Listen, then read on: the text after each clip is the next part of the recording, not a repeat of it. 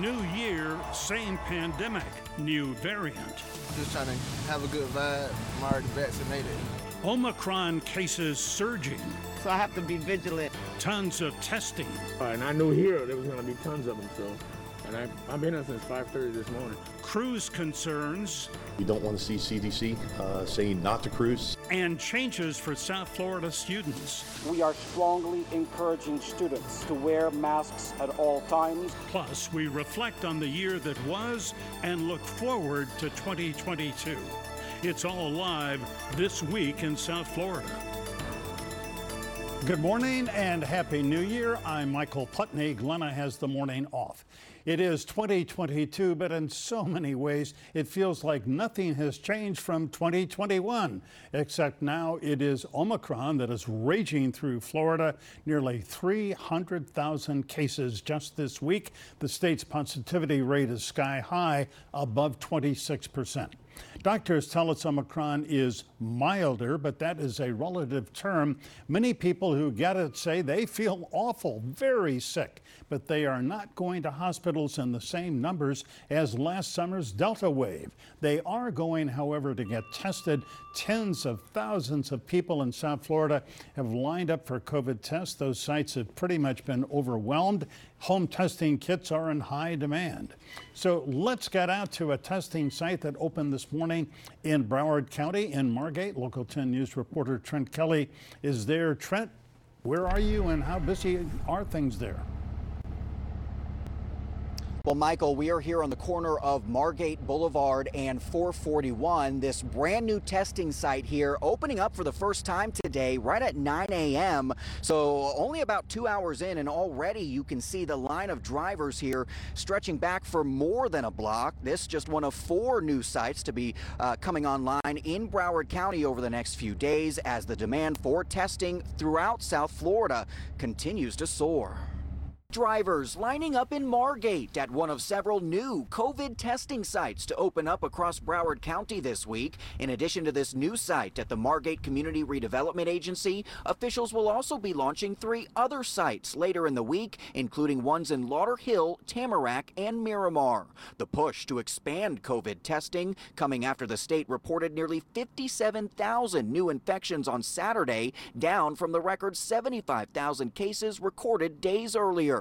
The sudden spike causing several locations in both Broward and Miami Dade counties to hand out free at home test kits. With the Omicron variant fueling these latest outbreaks, the CDC is also warning travelers to now avoid cruising regardless of whether they're vaccinated. They can't take away your right to worship. Florida Governor Ron DeSantis, meantime, not saying much since the recent case spike. Despite speaking at a Miami Baptist church on Friday, he provided no comment about the state's rising COVID case count. And back here in Margate, this new testing site will be open until 5 p.m., seven days a week. For more information on those other new sites or to find the testing site closest to you, all you have to do is head to our website. That's local10.com. Reporting for This Week in South Florida, I'm Trent Kelly, Local 10 News. Trent, thanks very much. All right, now we want to get a status report on Omicron from a medical expert who can tell us what we can do to avoid it and what to do if we get it. We are joined by Dr. Gita Nayar, an associate professor at the University of Miami Medical School and a specialist in autoimmune chronic diseases. Dr. G, good morning. Great to see you. How are you? Good morning. Doing well. Happy New Year, Michael. Thanks for having me on. Well, we're delighted you are here. Well, we just heard Trent Kelly there at a site. We know tens of thousands of people are going to these test sites, and then others are getting these home testing kits. And a lot of these people, 26%, are testing positive, and I suspect, I don't know that they're freaking out, but they're certainly anxious. How anxious should they be? Well, here's the reality this is not the time to freak out. It is time for us to all get a grip and realize that this virus is here to stay. If you're thinking about your New Year's resolution, that one of the things that should be top of your list is having a relationship with the doctor that you can ask questions to. This will help reduce panic and help you stay really, really informed and not get lost in the shuffle. Yeah. Uh, we have seen, and perhaps in interviews with you and other uh, expert physicians this week, you know, that the uh, Omicron variant is milder, but that really it's a, a relative term. I mean, we know that Delta went down into people's lungs and made them extremely ill, killed over 800,000 people in this country. Uh, what is different about Omicron? So the thing that's most most different about this is number one, it is more it is more contagious. It's spreading very quickly because of the mutations that we found in Omicron. It is really spreading very quickly, 70% more contagious than the Delta variant. So what this means to you is that you've got to remember that this is a marathon, this is a sprint. It is not going away anytime soon. That is why vaccinating, boosting, wearing masks, socially distancing, if you are indoors, ventilating the area that you're in are really key and foremost as you think about going anywhere, including going back to school this January. Yeah. Good advice. Well, I know that you, Dr. G, have rules to live by, Dr. G's rules to live by. And the first one says just avoid anybody who is unvaccinated. But how do you know if they're vaccinated or not? So you don't, right? So so the number one thing you have to do, Michael, is number one, assess the medical risk of your own household. Understanding who in your family is most risk, most at risk, most vulnerable, whether that's an elderly individual, someone who's immunocompromised, a young child who's unvaccinated. That's really the number one thing that you have to keep in mind when you're making decision of whether to go somewhere or not. Just like we all have different financial health, we all have different medical health. Number two is you are going somewhere public you have to assume, and that could be the grocery store, that could be uh, your local CVS, your local Target. You have to assume at this point, with community spread the way it is, that the person next to you is not vaccinated and has Omicron. So you need to adjust your behaviors accordingly, which means wearing the correct fitting mask, an N95 ideally, keeping your distance, washing your hands, and getting in and getting out. Look, exposure risk is cumulative the more time you, set, you spend in a public setting with individuals who could have this virus or who are not vaccinated, it increase, increases your risk for yourself. And again, keeping in mind who you're coming home to is really going to be very important as you think about the risk benefit of partaking in certain activities. Yeah. Uh, uh Dr. G, we have just come through the Christmas holiday season. Families got together. There have been big parties. And Friday night in the Orange Bowl, more than 50,000 people were there close together for the Orange Bowl game. And you look at these things like that football game and you say, is this a super spreader event? Because then we later learned that the University of Georgia marching band that was playing there, that 60 of their members then tested positive for COVID. So does it make sense to even take part in events like that? So again, we have to get we have to get grips that this virus isn't going away. We have to start living with it, which means using the tools at our disposal. And remember, testing helps us prevent spread because we know our status in a moment of time, just like a picture as opposed to a movie. But being vaccinated and boosted prevents severe illness and hospitalization. So the number one thing you and your family need to do is to get vaccinated, get boosted, wear your mask, get tested so you know who to mix with and who not to mix with. But this is the new future, uh, Michael. And what we have to remember the silver lining here is we have made progress. We have saved millions of lives with vaccinations and boosters. We've got to double down, move forward, and continue to live our life and taking as much risk out of it as we can. Yeah. Uh, Dr. G, we know that a lot of people uh, who are testing positive uh, are not seriously ill, but they may want to go to an emergency room. Now, you, I mean, you're a physician. Uh, what would be your advice to somebody who feels who's positive but is basically asymptomatic? They should not go to an emergency room? So, this is why it's so important to have a physician, a medical professional that you trust, that you can call, even if that's on a virtual visit. Telemedicine is now available uh, more generally but making sure you have a doctor you can talk, talk to before going to the emergency room. The emergency room is for emergencies. If you're having difficulty breathing, you are bleeding, you've had a fracture, this is where you go to the emergency room. But right now, our hospital capacity is, is of concern. We're concerned as we see cases going up. And so that's why having a doctor, making that decision with them, staying in the home, taking advantage of tools and medications that we can use in the home to get through the hump when you have a less severe case, which we're finding is the majority of cases. One of your rules to live by says avoid planes, trains, and cruise ships. As you obviously are aware, the C- CDC late this week uh, advised uh, Americans, people everywhere in fact, not to go on a cruise even if you are fully vaccinated. Do you agree with that? So I do agree with that. The issue with cruises is that they're very close quarters. And again, if you are in the public, you are surrounded by individuals that you don't know their vaccination status, you have to assume they have Omicron. It is difficult to wear a mask the entire time on a cruise. Close quarters make it difficult to socially distance. And you and I both know there's a lot of eating and drinking on cruises. So masks come off and then you essentially are in a closed, tight environment and individuals are really stuck on the on the on the boat. With regards to general transportation and travel, again, it comes back to that assessment of the medical risk in your household and really the airport. The airport is a place that is more dangerous than even the plane. And that's why you have to remember if you are standing next to someone and you don't know them, you must assume that they are carrying the virus and they have not been vaccinated, which means your mask should not come off and you need to keep your distance. And that just becomes hard depending how long your journey is, you also have to eat and drink. So being mindful of that, if you are traveling, trying to do that before or after you enter the airport is going to be ideal. But really making sure that mask is on tight and ensuring that you're doing everything you can to prevent this. Because if your mask comes off with with the R naught on this virus, it is incredibly contagious, and you have to assume that you're at risk. Yeah. Dr. Gita Nayar, great advice. Thank you very much, and be well yourself. Thank you.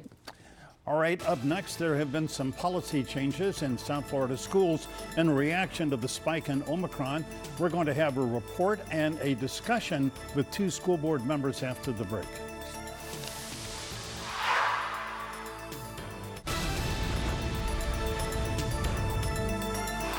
Late this week, the public school boards in Miami Dade and Broward adopted new masking policies.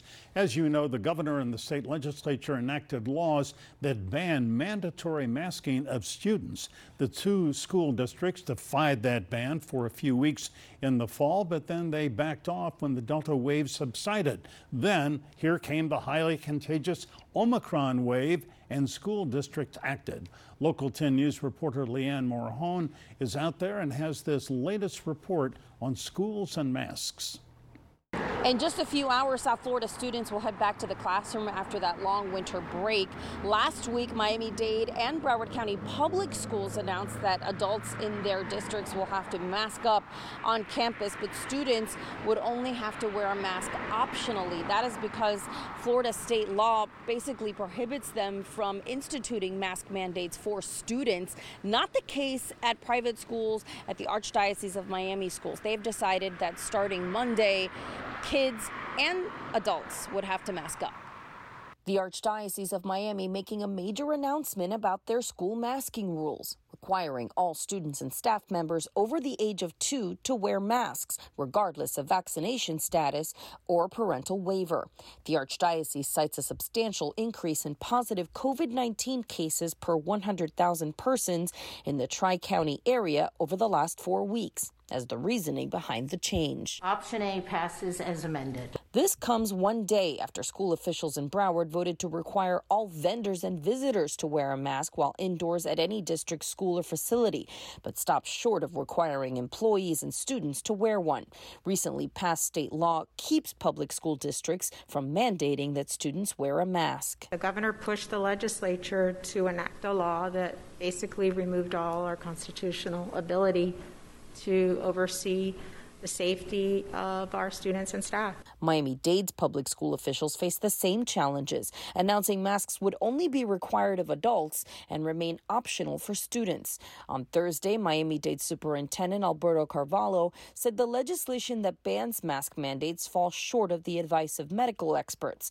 The superintendent hinted at possible legal action that may challenge those laws. Let's begin with the Constitution of the state of Florida and let's explore what that really means, regardless of the recently adopted legislation. So the Archdiocese of Miami mask mandate will be instituted on January 3rd and will last at least until the 21st. During that time, officials say that they will look at the trends with regards to COVID cases and decide whether or not to continue the mask mandate beyond that point. For now, reporting in Miami Shores, Leanne Morejon, Local 10 News.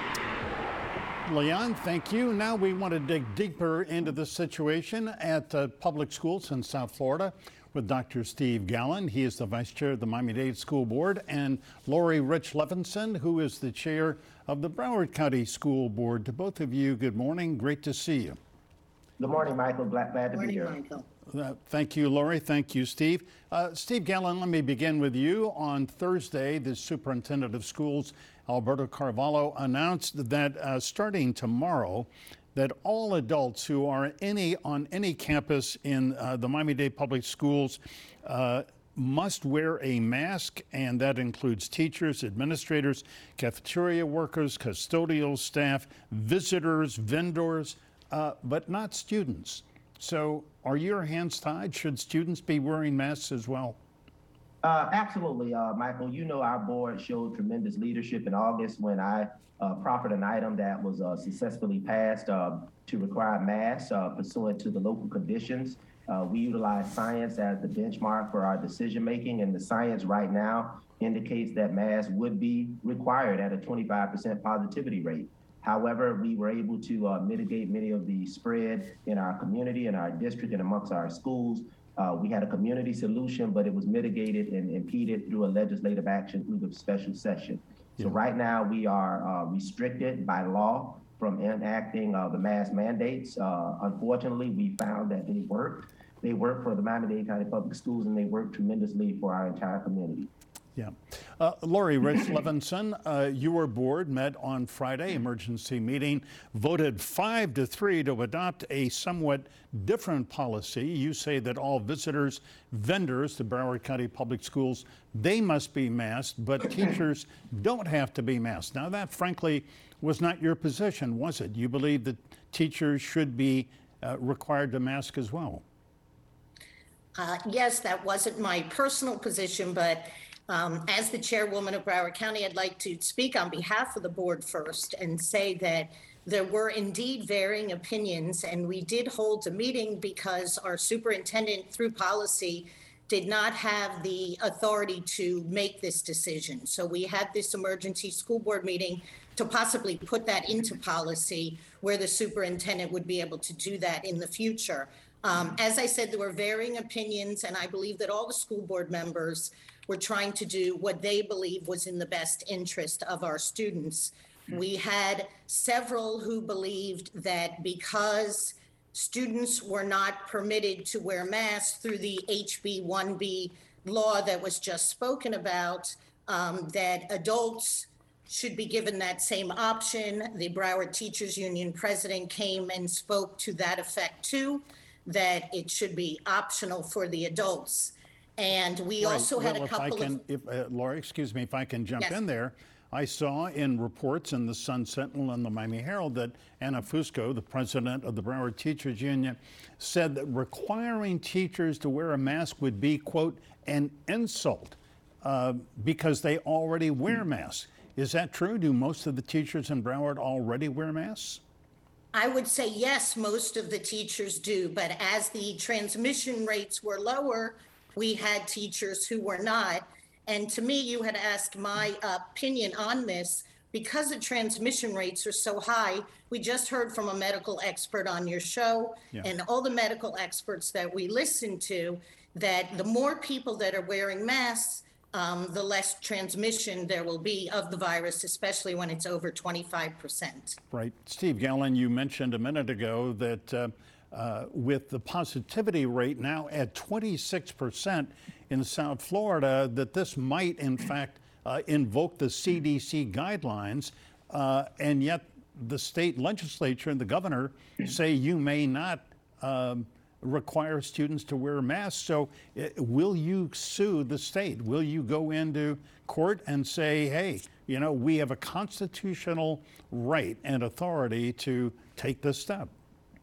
Um, there's been some discussion relative to uh, taking action against the state, but I want to say for the record, Michael, the board has not taken that position at this particular time. When the board made an affirmative decision to file legal action against the state, we did it in a very exhaustive manner. And obviously, those actions were rendered moot with the passage of HB 1B. So we had actually taken previous uh, actions against the uh, executive, against the emergency order for the Department of Health, and we were allowing that legal uh, pathway to run its course. But the law obviously trumped that. It made our legal action at that time moot. But at this particular time, despite some of the rhetoric that has been stated, the board has not made an affirmative decision as relates to any legal action. So right now, we are committed to complying with the letter of the law, and we're hoping and praying and encouraging our community stakeholders and our parents and our families to do what they've done time and time again. Listen, Michael, we have an 80% vaccination rate here in Miami-Dade County. That said, that our community understands their role and their responsibility in terms of uh, curbing the spread. We hope that that translates into our parents making sound decisions for their children. I'm a parent. I have a child at the Miami-Dade County Public Schools. My child will be wearing a mask. Her mother and I made that decision. Right. And we are going to take uh, our roles and our responsibilities very seriously. But Yeah. unfortunately, as my colleague in Broward indicated, the legislature has obviously created a legal uh, impediment for us to do what we believe we should do at the local level. And we have to, at this particular time, uh, follow the law. But as we continue to look at some of the challenges that we face, uh, communicate with the state, and hopefully that uh, brighter minds will prevail and we'll have some pivot to provide some greater flexibility based on local conditions. And Michael, what we did in Miami-Dade County Public Schools, we granted the superintendent the authorization to establish those protocols. As we started to prepare for this week, uh, it was somewhat silent. I sent the communication to the superintendent on last Tuesday, December 28th, uh, with a 12-point request to identify what are our plans going to be for the return. As you see, uh, subsequent to that, on Thursday, we have protocols announced. So our board is very engaged, but we look forward to uh, Yeah. the implementation. But right now, we have to implement pursuant to the law. Yeah. Uh, Laurie Rich Levinson, uh, we all know, you certainly know, that for a couple of weeks, uh, the CDC has said that children 12 and older could get vaccinated. And then just this week, they said children 5 and older can be vaccinated. Uh, among the couple hundred thousand students in Broward County, do you have an idea about how many of your students are in fact vaccinated? I don't know the percentage at this time, Michael, but I know that we are encouraging um, vaccinations for our students. We know that that is uh, the primary way that we're going to be able to mitigate uh, the coronavirus. And we are encouraging, and the, and the Department of Health is going out to our schools for our students to receive those vaccinations. Yeah. All right. Well, With, with parent consent, of course. yeah, And- and- right. And, and and Michael, if I may, that, that is a significant concern uh, that I'm sure my colleagues in Broward County have, and we have as well. Vaccinations do work, but right in Miami-Dade County, we have only about five percent of, uh, I'm sorry, nine percent of our students ages five through 11 vaccinated. And those are very vulnerable groups in elementary schools. Uh, they're very difficult in terms of retaining their mask. And that is an area in which uh, they're very asymptomatic and they can perpetuate the spread and not being vaccinated. So approximately 90% of our students ages 5 through 11 in Miami-Dade are not vaccinated. Okay, well, everybody hold your places. Uh, we're going to take a break and we'll be back in just a minute.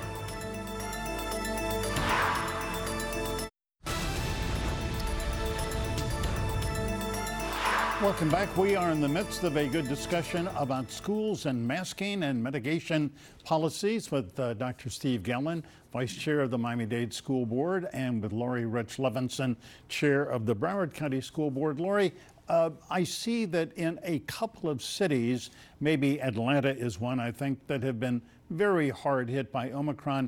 They are going to offer an alternative of going back to virtual learning. Is that even on the board here for, for you at Broward County? That's not an option through the state. Under the um, emergency order last year, the governor uh, permitted uh, virtual education, which was what happened at the very beginning of last school year. We voted to go back uh, fully in person.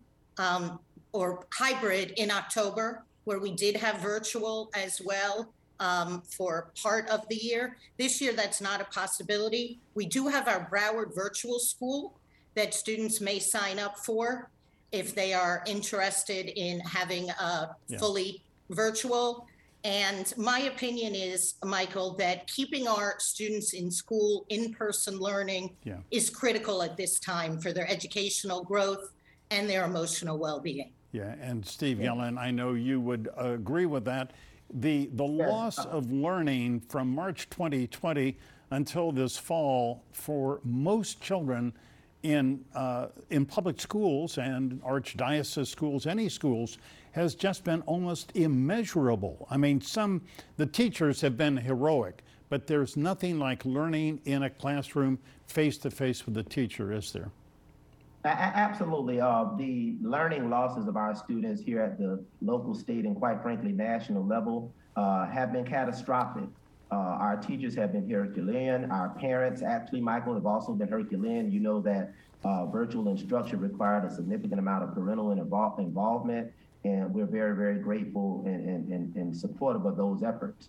Uh, however, we do not have the flexibility that Laurie mentioned from the state as it relates to funding for a full virtual model. However, the Miami-Dade County Public Schools will continue to offer its instructional continuity plan. So where students have been identified as testing positive, where parents are making sound decisions to keep their children home, to keep them safe, and to provide for safety measures for other students, our instructional continuity plan will be in place for virtual learning for those students for a brief period of time. So we're talking five to 10 days if Right. needed. So that plan is still in place for online learning under those circumstances. All right. And Michael, I'd just like to add that do. Broward actually does the exact same thing. When you are home, you are able to join in virtually to your instruction, Yeah. for your instruction. All right. Well, I want to thank both Laurie Rich Levinson and Dr. Steve Gallon. Thank you so much. School begins tomorrow. Good luck, and let's hope that uh, it's a healthy and productive experience for all the school kids in South Florida. Michael, can I just make one quick announcement that we uh,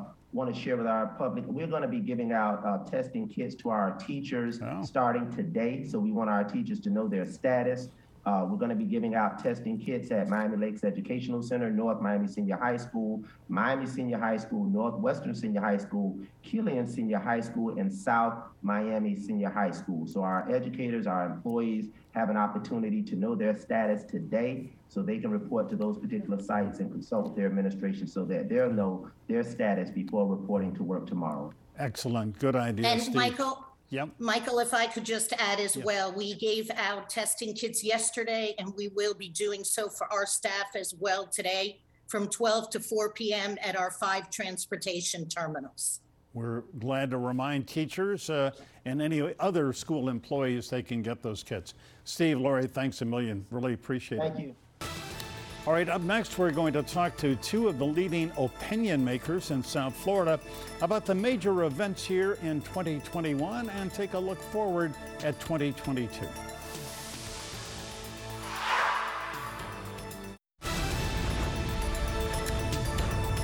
At the end of the year, it is traditional to take a look back at the year just ended, pick out some major stories, and also to look forward at our collective or into our collective crystal ball at the year to come, 2022. And today we are fortunate to be joined by two of the best journalists and commentators in South Florida, both old friends of this show.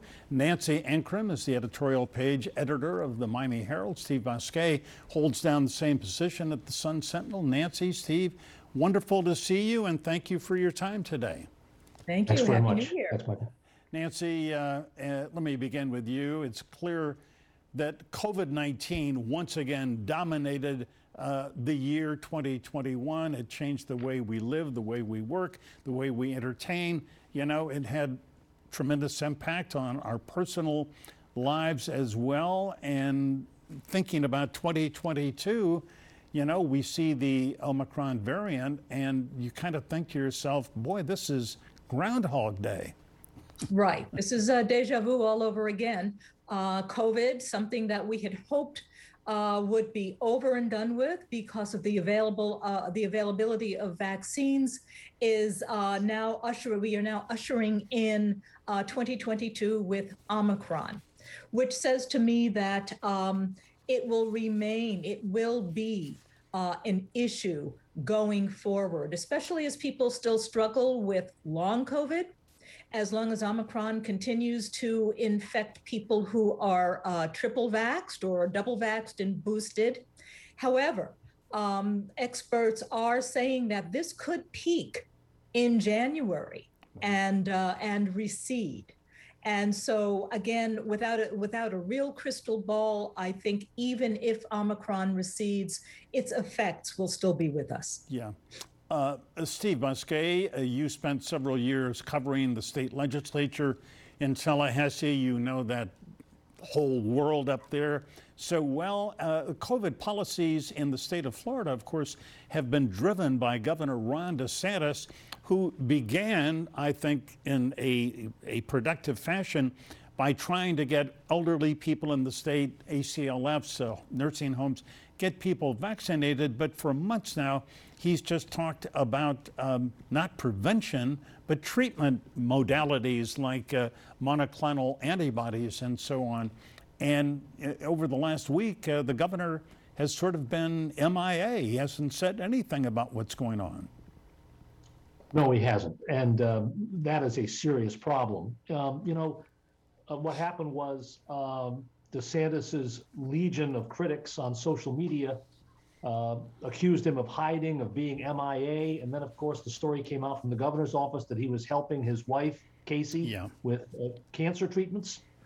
Um, and everyone uh, is is concerned and sympathetic uh, about the first lady Of and course. wishes her a strong recovery. Um, however, especially during this kind of a serious, uh, lethal health scare, the governor doesn't have the option of sort of uh, disappearing for several days in a row. Yeah. He just doesn't. Uh, it's a 24 7 commitment. You agree to become governor, you're a governor all the time. Having said that, you know, uh, DeSantis is riding high at the moment. Uh, we know that the Democrats in Florida are in a very dispirited frame of mind. And boy, we've got a legislative session starting in about a week. They've got to take up redistricting. They want to pass abortion restrictions. And now, you know, uh, the pandemic is surging again as we turn the corner to a new year. Yeah. Nancy, uh, I think it goes without saying we all sympathize with uh, Casey uh, DeSantis, hope that she recovers well fully. And, you know, I, I just wish the governor's press office had issued a statement last week saying uh, the governor will be out of pocket for a few days. He has some personal family matters to attend to. If they had said that, nobody would have been talking about why he wasn't seen, why he wasn't commenting. Uh, I mean, they, we just don't get much help from them unless you're Fox News. Then you hear. Right. I do I do have to question. I do have to ask, given the governor's history of how he has handled and mishandled COVID in this state, I'm not sure that if he were to say something, that he'd say something new, that he'd say something like the leader he should be, other than um, uh, saying we're open for business, other than pushing treatment, as you said earlier, rather than vaccines. Uh, it, it, officially, he should be front and center here. However, I would not be expecting I- any kind of 180 from him. And so the fact that he has not said anything has uh, not rattled me as much. No, I understand. Uh, frankly, just speaking personally here, obviously, uh, the one thing the governor has not talked about almost ever is the huge number of Floridians who have died from COVID. More than 62,000 people. I was waiting for a news conference where he began uh, by first saying, I want to express my deepest sympathy for the friends, family members uh, who have lost a father, a son, a wife, a you know, a family member. You know, frankly, I, I have never heard him in recent months say anything like that. Steve, have you? No. Um, it, it seemed to me that there was more attention focused, I think it was last, whenever it was, last spring, it seemed like there was more attention and more interest when Rush Limbaugh passed away than uh, than when all these folks uh, throughout our state have died from from COVID nineteen. Uh, you know, Ron DeSantis is the most polarizing political figure that I've covered in 30 years of covering state politics. He he uh, has a way of of, of just uh, forcing the antagonism to the surface. And part of this is the times in which we live. I get that. We all do. But um, the, the, the messaging from his press shop, uh, the, the, the, the, little little things. The thing that I saw the other night on Channel 10's website, where he was at a church in Kendall, right, and wouldn't stop to talk to your reporter about uh, the latest pandemic developments. Yeah, he would not. That's that's unacceptable. You know that, that should not be allowed to, to go on. I, I we all covered Rick Scott, Charlie Crist, Jeb Bush, Lawton Chiles. Each of these governors had serious crises uh, along the way, and um, they were they were there. They were there, um, you know, uh, because the people of this state Governor, uh, desperately. we were wondering if you wanted to take this opportunity. Happy to help Right. you guys. Here's some video showing that appearance after the Orange Bowl game at the uh, Miami Baptist Church, and his staff kept uh, our reporter Amy Viteri away from the governor. Uh, uh, you know, not incidentally, yeah, we can lose the video. Not incidentally, I want to compliment both the Herald and the Sun Sentinel. You took down your paywalls whenever there was a story about COVID, and anybody who wanted to go on your website didn't have to be a digital subscriber to the papers and could get the information. So, uh, as the Aussies would say, good on you. That was a good thing. Thank you. Thank you. We are in the business of public service, especially at a time like this when uh, our health and well being really is at stake and in danger. Yeah. All right, well, hold on because we want to come back, talk about uh, Ghislaine Maxwell, Jeffrey Epstein, Champlain Towers. A lot to talk about here. We'll be back in a minute.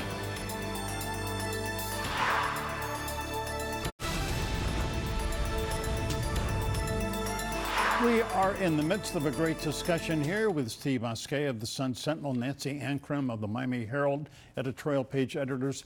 Uh, and Nancy and Steve, I think that there is no question the biggest story uh, in South Florida in 2021 was the collapse of the Champlain Towers South, a terrible tragedy. 98 souls lost their lives. And Nancy, I have to say, I think that the Miami Herald uh, has done an outstanding job, continues to report on what happened, how it happened, uh, and your reporting and the Sun Sentinels will go on for a long time to come. But what can we expect, say, the legislature to pass any kind of laws dealing with recertifications of buildings like the Champlain Tower South? Right. What we are hoping on our editorial board is that it takes a real statewide view. Um, of course, with wiggle room for um, different communities, buildings of different ages, different locations, inland versus on the water. But um, we have not seen the types of bills filed yet um, that we think could really do a deep dive in how often inspections are done, how um, home uh, homeowners associations handle their money, spend their money, or don't spend their money. So we are uh, waiting to see what does come out of this. Yeah, uh, Steve Bousquet, I mean, I, I- it would seem they're going to be, we know, we had uh, uh, some legislators on this program over the last couple of weeks who have talked about introducing legislation that re- require recertification of uh, condominiums, other tall, I guess taller than maybe 12 stories, uh, every 10 to 15 or maybe 20 years rather than 40 years. That certainly seems reasonable, doesn't it? Yes, but it's, uh, I'm skeptical as well. Uh, having watched uh, the legislature for a long time, um, the modus operandi is to put a Band-Aid on a serious problem, to patch together a politically acceptable compromise um, that will get them out of Tallahassee in 60 days. There's also the inescapable fact that um, that legislators in both parties, frankly, are very timid about alienating uh, condominium residents. Condominium owners are uh, a cohesive uh, segment of the electorate, and they vote. Uh, we know that. And Yeah, so that they uh, not they they not they not only vote, they have some of the most powerful lobbyists and law firms working for them who are talking to legislators and giving them money, and it's a a, a huge uh, force uh, politically in Florida. Yes, they are. And and uh, before, long before the tragedy at uh, Champlain Towers South, the one of the gravest dangers in high-rise condominium living in the state, everyone knows it, is the constant threat of fire.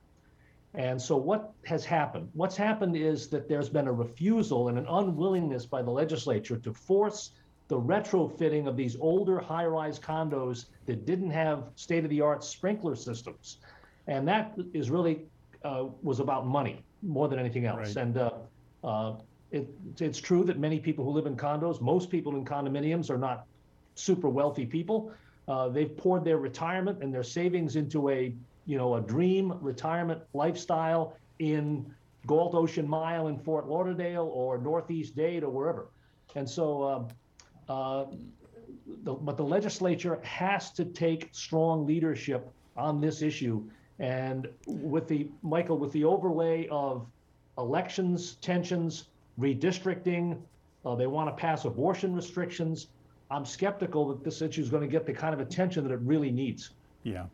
Uh, Nancy, uh, if I may, let me also compliment you and the Herald and reporter Julie Brown and editors for following up on the Jeffrey Epstein story. Coverage of the Ghislaine Maxwell trial was tremendous, and she was, as we know, this past week found guilty, five of six charges. Um, uh, I mean, this is one of the most fascinating and uh, disgusting stories that I can think of in all the years I've been in South Florida. And the Herald Abs- reported it chapter and verse. What absolutely.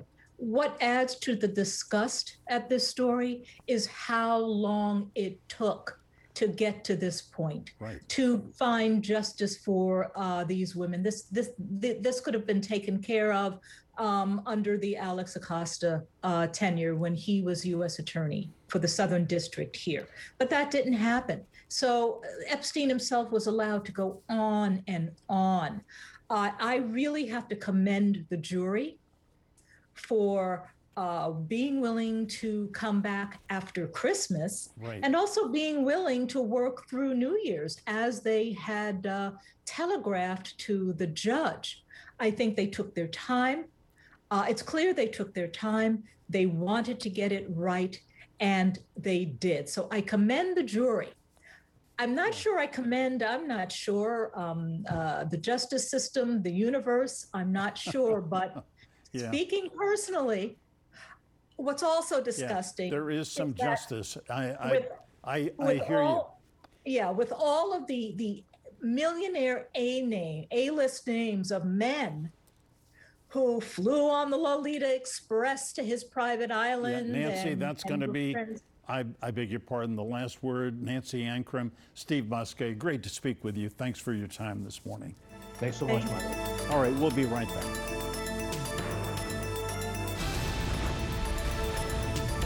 I want to take a moment to thank you for being with us today and throughout the year. We are privileged to have your company and your support. Lena and I wish you a happy, healthy, and prosperous 2022. And as always, remember, stay informed, get involved. Have a great Sunday.